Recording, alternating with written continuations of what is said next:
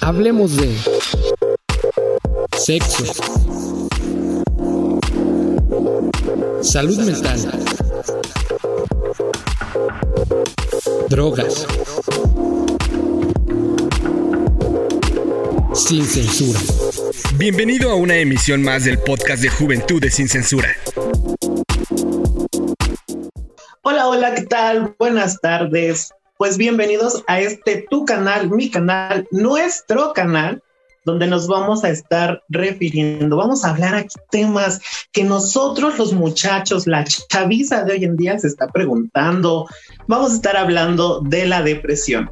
En este caso, que no te apague la depresión. Me presento, mi nombre es Fernando Reyes y formamos parte del equipo de Juventudes sin Adicciones.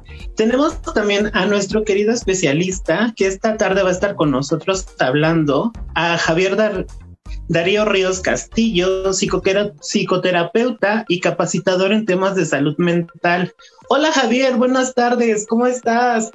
Ay, muy bien, Fernando. Muchas gracias por invitarnos, eh, por invitarme y qué gusto empezar el año eh, hablando de estos temas y con esta energía. Eso es todo. Igual aquí con nosotros nos acompañan la gente, el gran team de Juventudes sin Adicciones, las que nos van a estar colaborando esta tarde, la licenciada Lisbeth y la licenciada Gaby. Hola compañeras, ¿cómo están? Las saludos del otro lado. Hola a todos, estamos muy bien, gracias. También muy a gusto eh, de entablar esta charla que vamos a tener el día de hoy y pues eh, más que nada tratar este tema que yo creo que es de suma importancia hoy en día. Así es, un placer estar el día de hoy con todos ustedes, súper feliz de estar colaborando el día de hoy y pues formar parte de este gran proyecto que es Juventudes sin Censura. Yo soy Gaby y vamos a estar el día de hoy en esta sesión acompañándolos ahí y pues nada, gracias por estar aquí de verdad. Vamos a empezar esta transmisión, no podíamos tener esta gran plática con ustedes para que les toquemos esos corazoncitos que a lo mejor muchos son corazoncitos de pollo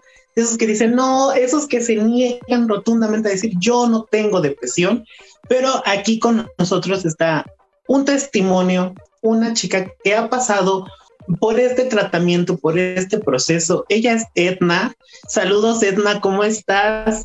Hola, buenas tardes. Qué gusto estar con ustedes. Muy bien, gracias. Eso es todo. Bueno, sin más ni más, vamos a empezar esta bonita plática. Vamos, querida Liz. Muchas gracias, Fer. Bueno, pues el tema que vamos a tratar el día de hoy, yo creo que, como les mencionaba anteriormente, es muy importante y es acerca de la depresión. Eh, siempre ha sido importante, sin embargo, a raíz de la pandemia creo que se ha elevado un poquito más esa importancia, ¿no? ¿Por qué está pasando esto? Eh, en redes sociales lo solemos ver mucho, digo, al menos yo en mi cuenta cada mañana que abro Facebook hay problemas de depresión, de depresión porque estoy en casa, de depresión porque ya no quiero estar en clases virtuales, de depresión porque perdí mi trabajo, de depresión porque soy mamá primeriza y quiero darle lo mejor a mi hijo y no sé qué hacer, estoy pasmada. Entonces tenemos muchas situaciones. Sin embargo, lo que está pasando hoy en día, a mi parecer, no sé si ustedes estén de acuerdo, es que se está normalizando que la depresión está bien porque la estamos confundiendo con la tristeza. Recordemos que la tristeza es una emoción, pero las emociones se presentan como respuesta ante diversas situaciones que pasamos en la vida diaria, ¿no? Entonces, eh, precisamente es lo que estamos haciendo cuando vemos eh, distintos memes en los que hasta nos da risa, ¿no? Entonces, para abrir precisamente con este tema, me gustaría preguntarle eh, a Javier que nos dé un panorama más amplio y nos diga realmente qué es la depresión. Muchas gracias, Liz. Pues este, fíjate que ahorita que hablabas de esto, de esto que todos compartimos en redes sociales, que vamos escuchando de personas cercanas, de personas tal vez este, conocidas en escuelas, en trabajo, pues hablamos constantemente de las dificultades y de los retos, ¿no? Que implica el vivir, el ser el día a día, ir a la escuela, sacar el trabajo, eh, tener un empleo.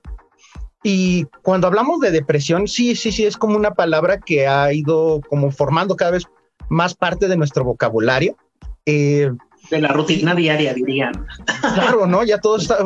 O sea, creo que llega un momento en el que se empieza como a, a tener e, esta idea de le podemos decir depresión a muchas cosas. Y yo creo, definitivamente estoy seguro que muchos lo hacemos como en tono de, sí, de broma, ¿no? O sea, decimos, sabes que tengo depresión, pero yo sé que no tengo depresión, ¿no? O sea, sí, sí, o sea, estoy diciéndolo porque quiero exagerar un poquito porque así me siento, ¿no? En este momento quiero sacar así. Soy la víctima en estos momentos. Porque me hago la víctima, ¿no? Así, Ay, Dios, no quiero llorar. Y a veces sí queremos llorar, ¿no? Pero decimos, es que, es que tengo esto. Pero ya cuando hablamos de la depresión, la parte menos glamorosa de la depresión, ¿no? Eh, sí tenemos que hacer esta diferencia de la tristeza, ¿no? Muchas veces, eh, cuando compartimos la tristeza, cuando tenemos esta emoción, pues sí se nos ha enseñado a hacer como que, pero a ver, tranquilízate, contrólate, no así, no te tires al suelo a llorar, no llores enfrente de cualquier persona, tienes que ser un poquito como valiente, este, luchona, pechugar, ¿no? Para que no se te vaya a salir, ¿no? Entonces es... Los hombres no lloran. Ah, y, y, eso por un lado, pero también pensámoslo también desde el lado de, nuestras compañeras, ¿no? Compañeros, de que de repente es como, eh, eh, eh, lo vamos sacando de poquito a poquito, fíjate amiga que estoy bien confundida porque la verdad es que mi novio, pero es que yo lo amo y hablas también de un amor y de una tristeza. Entonces empieza a ser como diferente el vivirlo así a vivir lo que es realmente la depresión. También pensemos que no es como de todo nada, ¿no? O sea, si de un día ya me de, un día amanecí deprimido, no pasa, así es un montón de cosas que como Liz nos decía, puede irse juntando, ¿no? O sea, tengo dificultades en mi familia, con mi pareja, con mi trabajo, en la escuela, vivo en un lugar que no está tan padre, no está tan bonito. Y todas esas cosas, todas esas cosas, parecería que no, no nos damos cuenta, pero van generando cambios aquí, ¿no? El conocimiento, el aprendizaje de la escuela genera cambios en nuestro cerebro. Y todas estas condiciones, problemas, dificultades, malos ratos, también van generando este cambio en nuestro cerebro. ¿Y qué pasa con la depresión? Que es un cambio un cambio en nuestro cerebro, pero que va afectando la calidad de vida. Si pudiéramos decirlo así, la depresión es eso, un cambio que va, va, afectando nuestra forma de desenvolvernos, hablar, eh, tratarnos con las otras personas y a tratarnos a nosotros mismos. Afortunadamente, creo que esa es la primera cosa que, a mí me gusta mucho precisamente de, de traer este y hablar de estos temas, es que como es un cambio, es un cambio también reversible, ¿no? Si de repente nuestro cerebro empieza a cambiar y empezamos a tener dificultades para resolver problemas, para controlar nuestras emociones, la tristeza, no vemos como respuestas, eh, inmediatas, también podemos cambiarlo, podemos este, entrenar otra vez a nuestro cuerpo, a nuestra mente, para no estar con las mismas emociones ahí embotado, que es cuando nosotros conocemos la depresión, ¿no? Todo este estado donde nos es difícil motivarnos, tener atención, eh, sentirnos con energía, disfrutar algunas cosas, ¿no? Entonces creo que una de las cosas que sí me gustaría decir es, imagínense que cuando o tengamos claro que cuando sucede la depresión es porque algo ya está cambiando muy fuerte en nuestro cerebro y esos cambios pueden ser reversibles. Yo, yo en este punto sí, eh, retomando de lo que nos estabas diciendo de que este ya es como que una parte normal de nuestra vida, es como que ya te despiertas eh, y en vez de decir, ay, me siento triste, es como me siento depresivo, ¿no? Porque igual es como el tema ese de que, ah, no, pues soy la víctima, mi novio me dejó, este no me quedó el pantalón, a lo mejor esto, pero yo no, no sé qué opinas tú, pero yo siento que también bien funciona que a nosotros como niños, claro, aquí en México, no, no, se, no, no se nos enseña a, a a conocer nuestras emociones. O sea, o sea creo que también un gran problema que, existe a base de esto de, la depresión y que la mayor parte de los adolescentes o adolescentes jóvenes sufren es por eso, de que no, no tenemos un gran, un amplio conocimiento de las emociones, no las reconocemos como tal. Sabemos que estamos tristes o enojados porque pues en la secundaria o en la primaria nos dijeron que eso era, era estar triste y enojado, pero ¿qué pasa, no? Con estas emociones de la depresión porque mm, no sé, a lo mejor ahorita Edna nos va a platicar un poquito más. Eh, e, ese tema de qué es lo que me pasa, tristeza no es, enojo tampoco no es, ¿qué es esto, no, Javier? Pues mire, yo, yo pensaría como algo que, no sé, al menos a, tu servidor se le ha pasado, pero ¿a cuántos de nosotros nos ha pasado que ah, vamos a abrir el refrigerador? Sobre todo en esta pandemia, abrimos el refrigerador esperando encontrar algo que comer, algo que nos dé como cierto gusto, lo cerramos y no pasan 20 minutos y volvemos a abrir el refrigerador buscando algo así como, pero es que, ¿qué tengo? Bueno, lo vuelvo a cerrar. Y voy otra vez media hora y vuelvo a abrirlo. ¿Qué tengo? Estoy aburrido, tengo hambre, estoy ansioso, estoy de malas, ¿no? Eso habla mucho de que, sí, como tú bien dices, Fernando, no nos enseñan o tenemos una dificultad para, para poner a las emociones como señales de nuestro cuerpo. A mí me gusta mucho decir que las, que las emociones son como estos tableros que tienen los automóviles que prenden foquitos a partir de qué es lo que necesita el auto, ¿no? Si tienes el del motor, pues pues abre el, abre el cofre y ve que tiene el motor, ¿no? Si ves que ya está faltando la gasolina, pues claro, le falta la gasolina. Pero sí nos enseñan mucho y sí nos procuran mucho a que casi casi desde jóvenes le pongamos una estampa a ese a esos, esos señalamientos y como que los ignoremos durante mucho tiempo.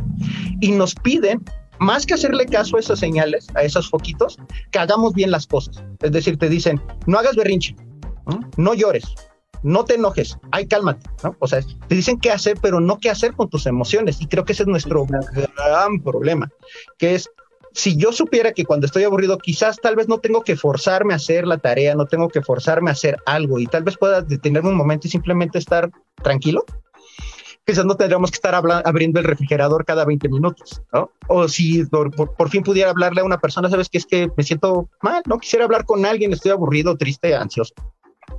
Entonces son muchas cosas que no, que evidentemente fueron como tú dices, no, no nos enseñan. E imagínate cómo es que no nos enseñan cuando enfrentamos las dificultades como las que nos dice Liz, ¿no? O sea, es, eh, híjole, es que qué hago si mi, si mi novio me pone el cuerno, es que qué hago si de repente yo amanezco con una sensación de me siento muy solo, no tengo con quién platicar. Y pensando en todo esto, y ya para, para, para, para callarme un poquito, es esta cuestión de la depresión, es imagínate despertarte una y otra y otra y otra y otra y otra vez durante varios meses y años con esta misma sensación de no sé qué me pasa, pero no me siento tan bien. Llega el momento peligroso que, como dice Liz, empezamos a normalizarlo y empezamos a decir, pues sí, esta es mi vida, así es como vivo, así es como me pasan las cosas y no voy a encontrar solución y no va a haber, no va a haber un cambio. Y la desesperanza, esto que les estoy, que les estoy diciendo es desesperanza, es una de las cosas que ejemplifica claramente a la depresión, es ¿para qué hago algo si no voy a cambiar las cosas? Entonces me gustaría eh, que, que, me dijeras como profesionista cuáles son las causas que me llevan a caer, eh, a caer en depresión. Oh, esa es una pregunta buenísima y no es una, no es una respuesta sencilla, porque se sabe que, que las personas pueden tener disposición genética a, esta, a estos cambios cerebrales que, que, pueden suceder durante la depresión. Se sabe que el ambiente juega un papel determinante, ¿no? O sea, tú puedes tener esta carga genética, esta disposición desde nacimiento, pero si tú vives en un lugar que te procura muchas cosas, las, eh, tienes apoyo, tienes facilidades, es menos probable que tu cerebro tenga que pasar por estos cambios. Eh, y pueden haber situaciones como muy eh, inmediatas como sucesos en tu vida que podrían llevarte a generar estos cambios, ¿no? Entonces digamos que como les decía, si tenemos si vivimos en un lugar como no tan agradable donde hay violencia, no tenemos acceso a servicios básicos, eh, simplemente estamos como nuestra familia, ¿no? Tal vez papá, mamá y yo estamos separados como de la comunidad, no hay como compadres, amigos, primos, tíos con los que pueda yo salir a la posada y romper la piñata y divertirme un día. Y aparte, fallece, por ejemplo, un familiar por COVID, por situaciones, este, por una enfermedad, todo eso empieza a generar un estrés en nuestro cerebro y esas, ese estrés empieza a generar estos cambios de mantente alerta. En general, la depresión se va a expresar como un mantente alerta de las cosas y date cuenta de que hay cosas muy malas a tu alrededor. Y entonces yo ya no empiezo a ver otra cosa que no, que no sean las cosas malas. ¿Qué pasa? Junto con estas, estas situaciones, o sea, tanto lo ambiental, lo genético, lo, este, lo individual, eh, tiene que haber como un espacio como de, tiempo, ¿no? Como les decía a muchas personas, y precisamente como desmintiendo un poquito, poniéndolo en su lugar, es, no es que uno amanezca un día bien y otro deprimido, es que uno va a ir desarrollando estos cambios que van a ser conforme va pasando el tiempo, ¿no? Se van haciendo más sólidos, empiezan a ser más eh, evidentes, ¿no? Nuestra desgane, nuestra desmotivación, tristeza, empieza a ser más visible para los demás. Entonces, este, y, claro, la tristeza, la tristeza que te puede dar por haber perdido, por ejemplo, a una persona querida, puede ser el disparador, ¿no? Así como la chispa que hace que todo lo demás sea como se potente, se haga más potente. Todos los cambios, todas las cosas. La llevaba muy bien, estaba, mira, no me iba súper bien en la escuela, en la casa tal vez no tanto, pero tenía este perro, este amigo, este compañero. Se va y entonces me quedo sin apoyo, mi cuerpo y mi cerebro empieza a entrar en un estado de no hay nada bueno aquí, ¿no? No, no sé qué, qué estar más preparado. Entonces son muchas las condiciones por las que empieza la depresión.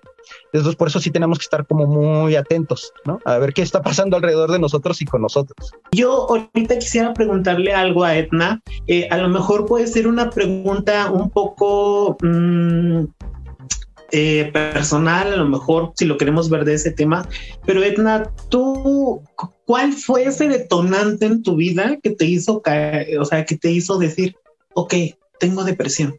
Bueno, no fue como tal un detonante. Yo desde aproximadamente los cinco años comencé a golpearme y lo veía como algo muy normal.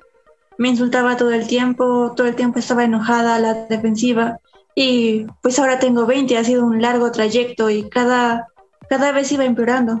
Llegué a tener ataques de pánico muy seguidos y muy graves, incluso con un preinfarto y un infarto.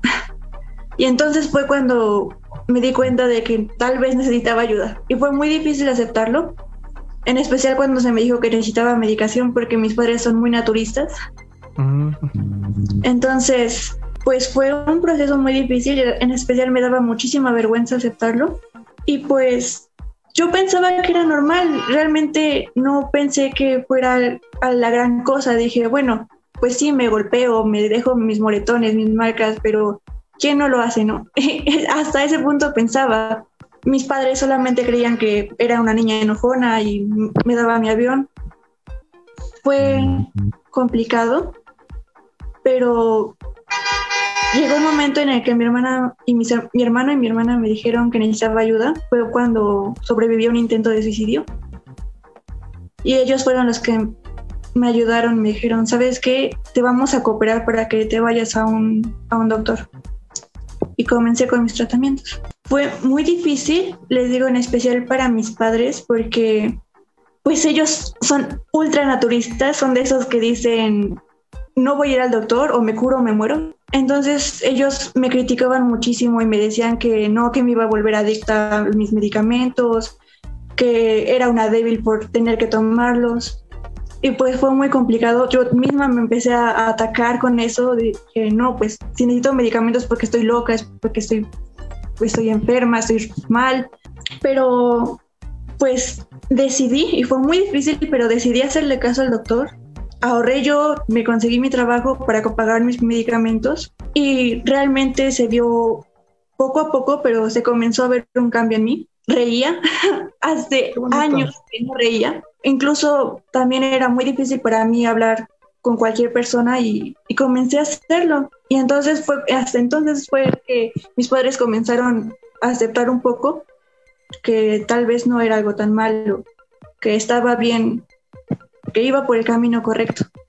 Edna, ¿cómo es que tú aprendiste a controlar los ataques de pánico que nos comentabas que tenía? Bueno, eso fue hasta que decidí tomar ayuda, porque por mí misma no pude, casi. Simplemente pasaba algo y se me iba la respiración y pues todo fue, todo se ponía muy feo. Entonces, pues al principio lo único que podía hacer es cuando ya estaba en el ataque de pánico, buscar una manera de tranquilizarme. Me decía mi hermana, tienes que buscar cinco colores, cinco olores, cinco texturas. Y pues ya con eso iba distrayendo mi cerebro, pero en sí evitarlos no podía. Hasta que estuve en terapia, fue que me dijeron que tenía que buscar alguna manera para evitarlo. Podía escribir. Escribir me sirvió muchísimo. Eso es algo de lo que más, más me ayudó escribía todo lo que sentía, así fuera cosas horribles, cosas lo que sea. Y pues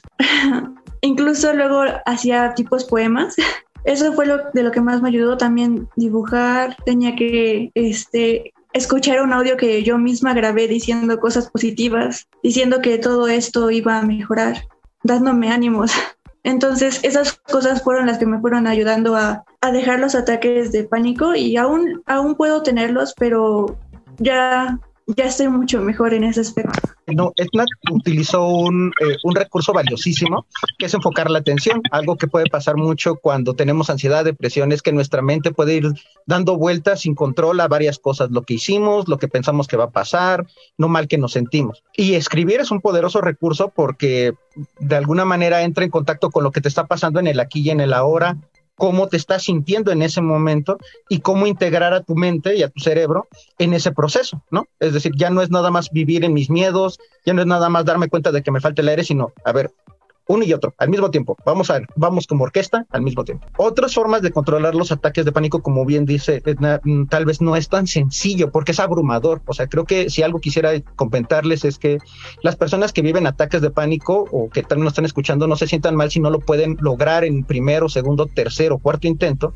porque son abrumadores. O sea, un ataque de pánico es doloroso y es difícil. Entonces, ¿pero qué podemos hacer? Uno, sí, acercarnos a un profesional de la salud mental que nos ayuda a ir acercándonos poco a poco la naturaleza de esos ataques de pánico, que es normalmente se dispara por nuestra mente, por nuestros miedos, nuestro cuerpo empieza a tensarse a pesar de que no nos demos cuenta, empieza a ponerse como tronco y entonces respirar se vuelve más complejo. Si nosotros empezamos a darnos cuenta de que, ok, sí, date cuenta que tu cuerpo se está tensando, relájate, como tal vez le ayudaba este, su hermana Edna, fíjate en cinco colores, en cinco colores, en darte cuenta de lo que está a tu alrededor, para que te des cuenta de que tu cuerpo empieza como a tensarse y pongas atención en otra cosa que no sea esta sensación abrumadora. Eh, hay algunos ataques de pánico, sobre todo cuando tienen, pues, tienen estos eh, niveles de depresión muy graves, que eh, a pesar de que intentamos hacer esto, puede ser muy complejo. Por eso a veces se solicita el apoyo de un medicamento psiquiátrico, que me parece fabuloso este, en lo que nos comenta Edna, que ella eh, se haya dado la oportunidad, porque sí existe mucho este mito de,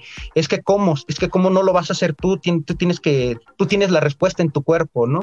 Y pues es que necesitamos energía de todo, ¿no? Y tenemos que comer, entonces no todo puede venir de nosotros, también necesitamos ayuda. Pero ahorita me gustaría nuevamente, Javier, que nos platiques a grandes rasgos cuáles son esos síntomas que nos van a, ayudar a detectar que tenemos eh, depresión o que estamos padeciendo depresión. Quienes nos están viendo y si ustedes tienen esas dudas, vayan anotando en su libretita y hasta ustedes mismos se van a dar cuenta si necesito ayuda, si me debo de tratar. Pues mira, Liz, este, eh, los síntomas como tal como les decía, pueden empezar como desde muy leve, o sea, darnos cuenta que empezamos a tener algunas dificultades, porque a veces lo que esperamos eh, son estos síntomas como muy, muy fuertes, ¿no? O sea, como de verdad ya no tengo ganas de vivir, estoy sintiéndome mal, eh, no encuentro, pero empieza, empieza como desde niveles como muy sencillos, como eh, esto que me disfrutaba durante mucho tiempo, tal vez hacer deporte, estar con mis amigos, me empieza a aburrir y al día siguiente me empiezo a sentir cada vez más incómodo y me siento menos comprendido, más, más, vamos sumando, ¿no? Porque no es nada más una cosa, sino varias. Otra, eh, tal vez en la escuela, en mi trabajo, con mis amigos, de repente me doy cuenta que estoy en la luna. Ya no estoy poniendo atención, no me acuerdo de las cosas. Dije eso que iba a ser eso, ya no sé. Bueno, sí, sí, sí, tú dices que sí, sí lo, sí lo dije, ¿no? Eh, empezamos a tener esta, esta experiencia como de, pues no me importa mucho. Oye, pero ¿cómo no te importa? Este, que estábamos bien, este, esto tal vez, eh, la fiesta, tus 15 años, a salir este viaje que hemos planeado. Pues sí, vamos, pero así como que me emocione, no. Ese tipo de cosas se van sumando, se van sumando y después vamos viendo que van incrementando, como por ejemplo, me siento cansado la mayor parte del tiempo. Eso es muy, eh, muy importante, sobre todo cuando, pues sí, sí, de alguna manera nos sentimos jóvenes, ¿no? Tener menos energía pero hay una característica que es en los varones, sobre todo en nosotros los hombres, ¿no? Eh, que nos inculcan a ciertas formas, ¿no? Así de, bueno, no, no llores, este, no chilles, pero si vienes el día de hoy con un golpe en la, en la cara, yo te voy a dar otro porque no te defendiste nos enseñan a No marques a todos, por favor. No, pero eh, no, qué bueno que ahora son menos, no somos menos, pero muchas veces se nos, y muchos hombres actualmente, de a 30 para arriba, se les educó en la cosa de tienes que mostrar tu enojo y tu, todo lo que te duela, tienes que mostrarlo con enojo. Entonces tal vez estemos muy irritados, o sea, nos dicen algo y estamos así de, ay, otra vez me va a hablar. Estoy, ay, no, no, no, que no me toque. Ay, otra vez. Soy el único que hace las cosas aquí, nadie me comprende. Puede que en esta sensación de nuestras emociones como desbordadas estemos cada vez más este, susceptibles. Para como resumirlo un poco, pensemos en esto otra vez, en estos cambios que pasan en el cerebro. Cuando tenemos depresión, nuestra actividad de aquí, de nuestra parte frontal de nuestro cerebro, que es la que tiene la posibilidad de tomar decisiones, nuestra personalidad, nuestra forma de resolver problemas, empieza a disminuir. Entonces, las cosas son más difíciles, las pensamos menos, reaccionamos más. Y una parte que se llama glándula pituitaria. En la que este, eh, nuestro sistema límbico empieza a generar como más, este, más eh, relaciones con otras partes de nuestro cuerpo. Y esas glándulas son las que empiezan como a tener esta, eh, esta sobrereacción emocional a todo. Todo me parece muy malo, me enojo de todo, todo parece una desgracia, es muy feo. Entonces, esos serían como esos puntos que tendríamos que estar considerando si nuestro, si nuestro cerebro no está cambiando a ese nivel y está empezando a hacer paso a paso. Ante la duda, siempre mejor consultar con un profesional de la salud mental. Es mejor prevenir a que siga avanzando estas situaciones y mejor detenerlas en lo más pronto posible. Estos temas están muy abiertos para ustedes y yo quisiera preguntarle a Edna a base de sus experiencias, ¿qué cambios físicos sufriste durante todo este proceso que, que, que hace en el proceso en el que todavía no sabía si era depresión o, qué era. ¿Qué cambios físicos pasaste? Pues fue difícil de identificar todos esos cambios porque yo les digo, estaba muy normalizado. Mis padres me dijeron, pues ah, pues es enojona, es despistada, es olvidadiza, es miedosa, es esto, es parte de su personalidad, no pasa nada. Pero llegó un momento en el que cuando, creo que fue cuando caí más fondo que estaba con mis ataques, que tampoco me levantaba fuera de la escuela, me quedaba todo el día en la cama, no comía ni siquiera. Entonces, pues yo sentía como que mi energía estaba muy apagada yo. Entonces, yo creo que eso es lo más notorio, el sentirse tan apagado, tan desmotivado. Y si tú pasaste por esos cambios, perdiste peso, subiste peso, algo, no sé. ambos. Mi, mi, peso se descontroló, estaba que subía mucho, bajaba mucho, este, también eh, empecé a tartamudear por algún tiempo, eso, eso sí es lo que noté así físicamente. ¿Qué tipo de terapia se debe deben de tomar las personas que enfrentan depresión y cuál es la más recomendable y por qué? Ok, pues eh, la carga genética eh, sí, tiene un, sí tiene un peso, no sabría cómo decirte en este caso eh, si es de cuánto por ciento, pero como les decía, una de las cosas más, más fascinantes que se ha descubierto es que a pesar de que la tengamos, de esa carga genética familiar y muchas enfermedades, ¿no? Este, o trastornos mentales tienen esta característica como el consumo de, de, algunas drogas o de drogas en general, este, tiene que ver mucho más el ambiente, ¿no? las personas, la situación, el apoyo o no apoyo que tengas, tiene que ver mucho. Entonces, eh, siempre estar como al pendiente, creo que esa es una de las cosas este, que más este, buscamos. El apoyo social siempre va a ser importantísimo, ¿no? De hecho, a, mí me gustaría no hacerte una pregunta, Edna, porque escucho que ha, habido personas este, alrededor de ti que te han enseñado y que te han ayudado, ¿no? Como a, manejar todas estas cosas este, y cómo te has sentido. Y eh, la otra pregunta este, que, me, que nos hacía, bueno, que me pasaba Gaby, eh, ¿cuál es la más recomendable? Eh, es una de las cosas también interesantes de la depresión, es tan común es tan generalizada, lo veo de tantas personas que se han utilizado, se han encontrado nuevas formas para, o varias formas para tratarla, ¿no? Desde la terapia cognitivo-conductual, que es tal vez como la que más se ha estudiado y que tiene como más evidencias, eh, la psicoeducación, que la psicoeducación es que tú sepas, ¿no? En su momento alguien te explique qué es lo que pasa y que los demás alrededor también sepan qué es lo que te está pasando, ¿no? Si tienes depresión, ansiedad, trastorno bipolar, el simple hecho de que alguien le explique a tu familia y a ti qué te está pasando, ayuda bastante, ayuda muchísimo. De ahí también podemos tener este, tratamientos farmacológicos con antidepresivos, que también han mostrado como mucha efectividad y ya no es, y uno de los mitos que es importante desmentir, es que antes pensaba, eh, antes sí había esta dificultad para dejarlos, este, poner a los antidepresivos como una solución porque muchas personas decían, no es que me voy a volver adicto y voy a subir de peso y me voy a poner mal, y es a ver, la ciencia ha avanzado mucho. Si se logró una vacuna en muy poco tiempo, créanme que la ciencia ha avanzado mucho con los antidepresivos y ahora son mucho más este, efectivos, tienen menos efectos secundarios. No quiere decir que no sean durante un momento y que tampoco son curas mágicas. No, no es así como que tomas uno y ya estoy bien, no, sino que algo que me gustó mucho del testimonio de Edna es que nos compartía que pasó un tiempo, ¿no? O sea, no fue como que empezaste a tomar tu medicación y ya persona nueva, ¿no? Sino que pasó un tiempo en que empezaste a, ver, las personas empezaron a observar esos cambios en ti, ¿no?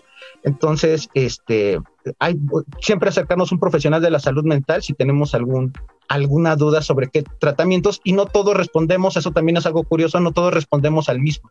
Mientras hay personas que responden muy bien a la terapia cognitivo-conductual, hay personas que empezando a hacer ejercicio, activándose, eh, motivándose a hacer cosas, empiezan a mejorar su estado de ánimo.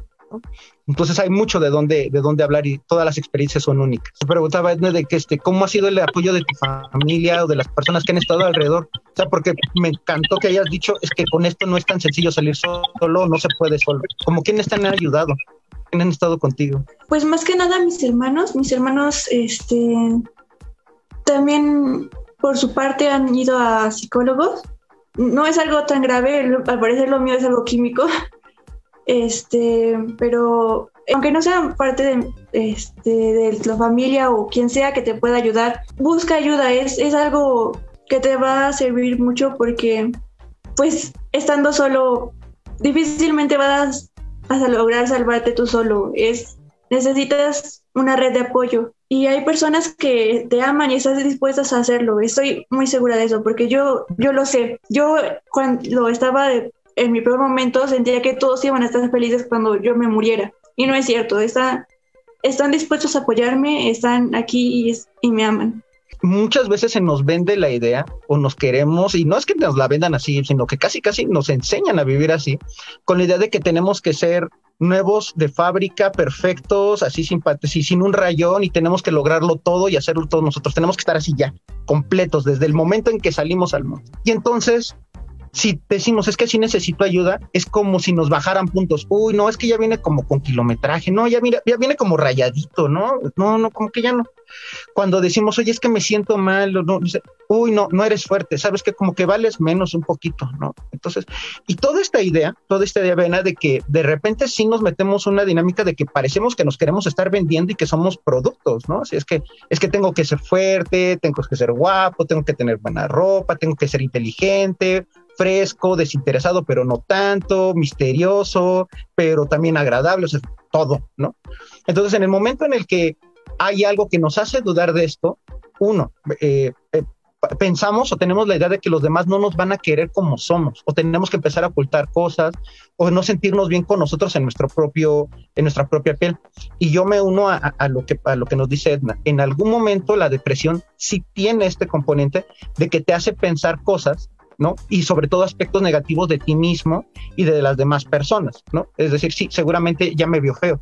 Los estímulos, las cosas que pasan alrededor, en vez de verlas como, ah, pues puede ser que simplemente no se dio cuenta que yo estaba aquí, es, me está ignorando, ya no me quiere, soy un estoro, y eso tal vez es una de las cosas que tenemos que evitar, eh, o al menos ayudar a que si en algún momento el día de hoy nos sentimos o tenemos depresión y tal vez no lo sabemos, o en algún futuro estamos en ese momento, no dejar nunca que nos coma ese pensamiento. Si hay personas que nos quieren, si hay personas que se importan por nosotros, el mundo va a ser menos feliz si, está, tú no estás, créelo de verdad. Y no porque tú no estés en, tu, en esta idea del 100% de ser excelente y perfecto, te queremos, te queremos. No, no te vayas con esa finta, ¿no? Porque eso podría, podría eh, convertirse en una de las peores consecuencias de la depresión, que puede ser el suicidio, ¿no? Que es este un problema. Pues entonces no se dejen engañar, la que la depresión no, no tiene la razón.